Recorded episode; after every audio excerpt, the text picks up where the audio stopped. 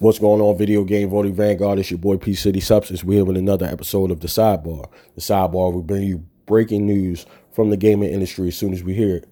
With all the talk with Google Stadia and the video game streaming service being offered from Google, as well as Sony and Xbox, it appears that Apple will be throwing their hat in the ring of video game streaming with the Apple Arcade. Apple Arcade will be played on the iPhone, iPad, Apple TV, and other Apple devices. Now, it's not like any new video games, no console or anything. It's all mobile games. You'll have instant access to these games. Um, you'll be able to download for offline play and that'll be available to play even offline, online. You don't even need an internet connection. So that's pretty cool to know.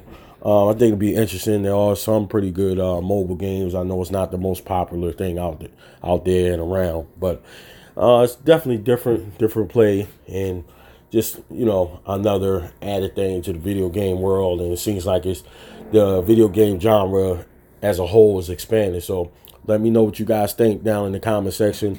Do you agree with the Apple Arcade? Something you looking forward to subscribing to? What do you think the price is going to be?